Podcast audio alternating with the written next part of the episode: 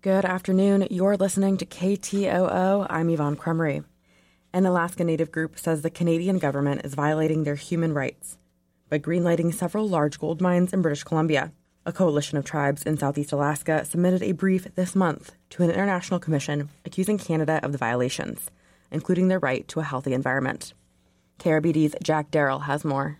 At the mouth of the Unuk River near Ketchikan, there's a very old petroglyph. According to Lee Wagner of Metlakatla, the rising sun painted onto the rock above the river is thousands of years old, and it's a family crest. I have had ties with that river since the day I was born, and my parents before me, generation after generation. That river to us, it means life. Further up the river, over the Canadian border, there's a site proposed for an open pit gold mine. It's one of multiple large scale mining projects proposed on Canadian soil that Alaska tribes say would directly impact watersheds that run across the border into Alaska. And the tribes have long demanded a seat at the table in how Canada manages those projects. The tribal coalition is known as the Southeast Alaska Indigenous Transboundary Commission, or SEITC. Guy Archibald's the executive director. He says the Unuk River case is interesting because the line he's heard from mining companies that they can minimize the impact their operations have on the watershed doesn't work here. And and mining is known to impact water quality and salmon. They always do. Uh, modern mines actually fail at a higher frequency and with more catastrophic consequences than mines 40, 50 years ago. And some of these are the largest mines that will ever be built in the world. And there was already a mine at Eskay Creek along the Unuk River in the 90s. And Archibald says the watershed is still feeling the effects over a decade after the mine shuttered. You know, the people using that river, such as Lee's family, noticed a very distinctive drop off in the hooligan coming in. Hooligan are not like salmon; they will they will go somewhere else if there's adverse conditions. He says when the mine closed in 2007, the population of hooligan, a beloved subsistence fish, began to rebound, however slightly. The once productive hooligan fishery in the Unuk River has been closed by the State Department of Fish and Game for years because of population concerns. For Archibald, gold mines mean only two things jewelry and it's investment. You know, 93% of all the gold is either vanity, it's uh, backup to your investments in the dollar or the stock market, you know, in case something goes wrong. So it's vanity and fear. It needs to just stay in the ground. And he says the fight comes down to economics. Sacrificing salmon and cultures with all the language and art, economics never pencil out if uh, ecology is the price that you pay. The economics will never pencil out. So now the SEITC, in partnership with Earthjustice, a legal advocacy organization, have taken their concerns to the Inter American Commission for Human Rights, which presides over the defense of human rights across North and South America. And there's a precedent for this. In 2020, the SEITC submitted a petition to the international body on Canada's alleged human rights violations, and last September, the Commission accepted it. That started the clock for the tribal group and Canada to both make their cases. This brief outlining their argument is SEITC's first official filing to the Commission since the original petition. And Mae Manupipatpong, an Earthjustice attorney, says their argument is twofold. She says Canada is violating the tribe's federally recognized right to a healthy environment, as well as violating their obligation to consult with tribal stakeholders. They also have an obligation to obtain the free, prior, and informed consent um, of SEITC tribal members and make sure that they are um, participating in the decision making processes um, and have a voice in whether these mines be authorized or not. Manupipatpong says the merits of their case are strong. Toxic water pollution doesn't stop at the Canadian border, and human rights obligations don't either. The brief includes evidence that the SEITC has reached out to the Canadian and BC governments for years, to no reply. The Canadian government did reach out to SEITC, though, through the mining companies. Guy Archibald says one of the mining companies contacted SEITC and offered to guide them through the process. Not once in the letter did they say, listen to us, or, or things along that line. The mining companies listed in the brief haven't responded to KRBD's multiple requests for comment. The Canadian and BC governments are required to submit a similar brief in the coming weeks. Afterwards, the Inter American Commission will decide if there will be a hearing. In Ketchikan, I'm Jack Darrell.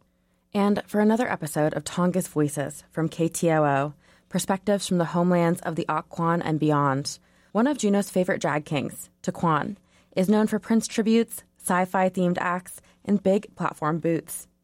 T McInnis, the person behind Tyquan, gave KTOO a tour of the Juno Drag Closet for this week's Tongass Voices and told their drag origin story. Gigi, Latuya, Hart Monroe, and Aquarius Valentine. And this is my section. The queens are so messy and disorganized. It's like severed heads. so, I'm T. McInnis, and my drag name is Tyquan. Uh, so I decided to um, do drag for Halloween one year, and I dressed up as the Weeknd, and that was like seven years ago, and it just stuck. I had been already making costumes before that, so I was like, I think I can, uh, I think I can do this. Um, it was like the year uh, Gigi Monroe held the Glitz and brought in Landon Cider, who's like the drag king of all drag kings.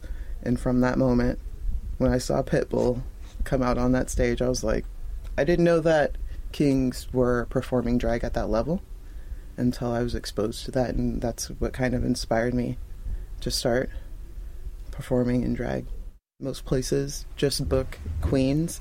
We don't really have so much of that problem here because a majority of the performers here are actually kings and uh, Gigi Monroe, who runs the Juneau Drag family, always keeps space for kings and celebrates kings.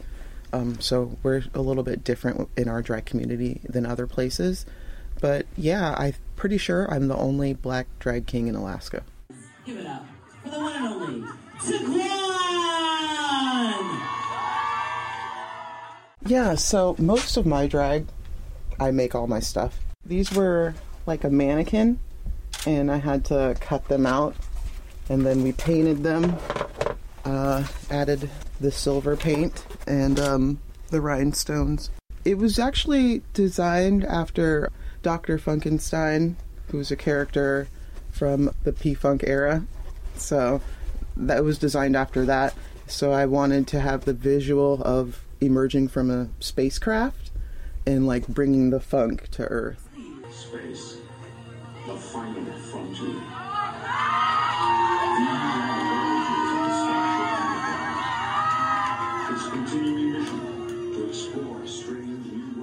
I've been sewing since I was eight. I was homeschooled, so my mom taught me how to sew, and my friends would ask me to like make clothes and stuff like that. And then after a while, I started doing it professionally.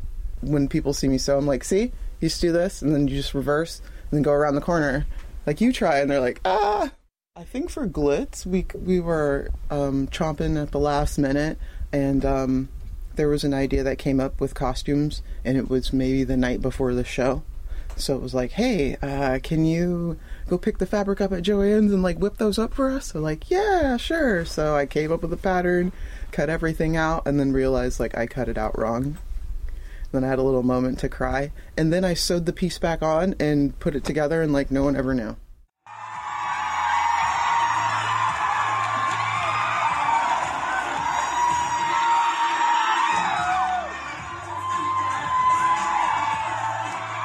After I perform the number, I hear my name being called back out to the stage, so they bring myself and um, my husband out on the stage to introduce him to Juneau and to the drag family in the middle of a show, a drag show at the Red Dog Saloon.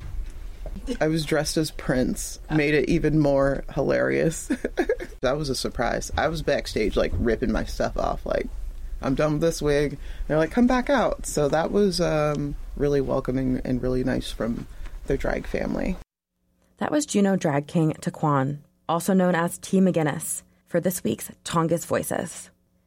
And as for the weather here in Juneau, it's currently 28 degrees and sunny this afternoon.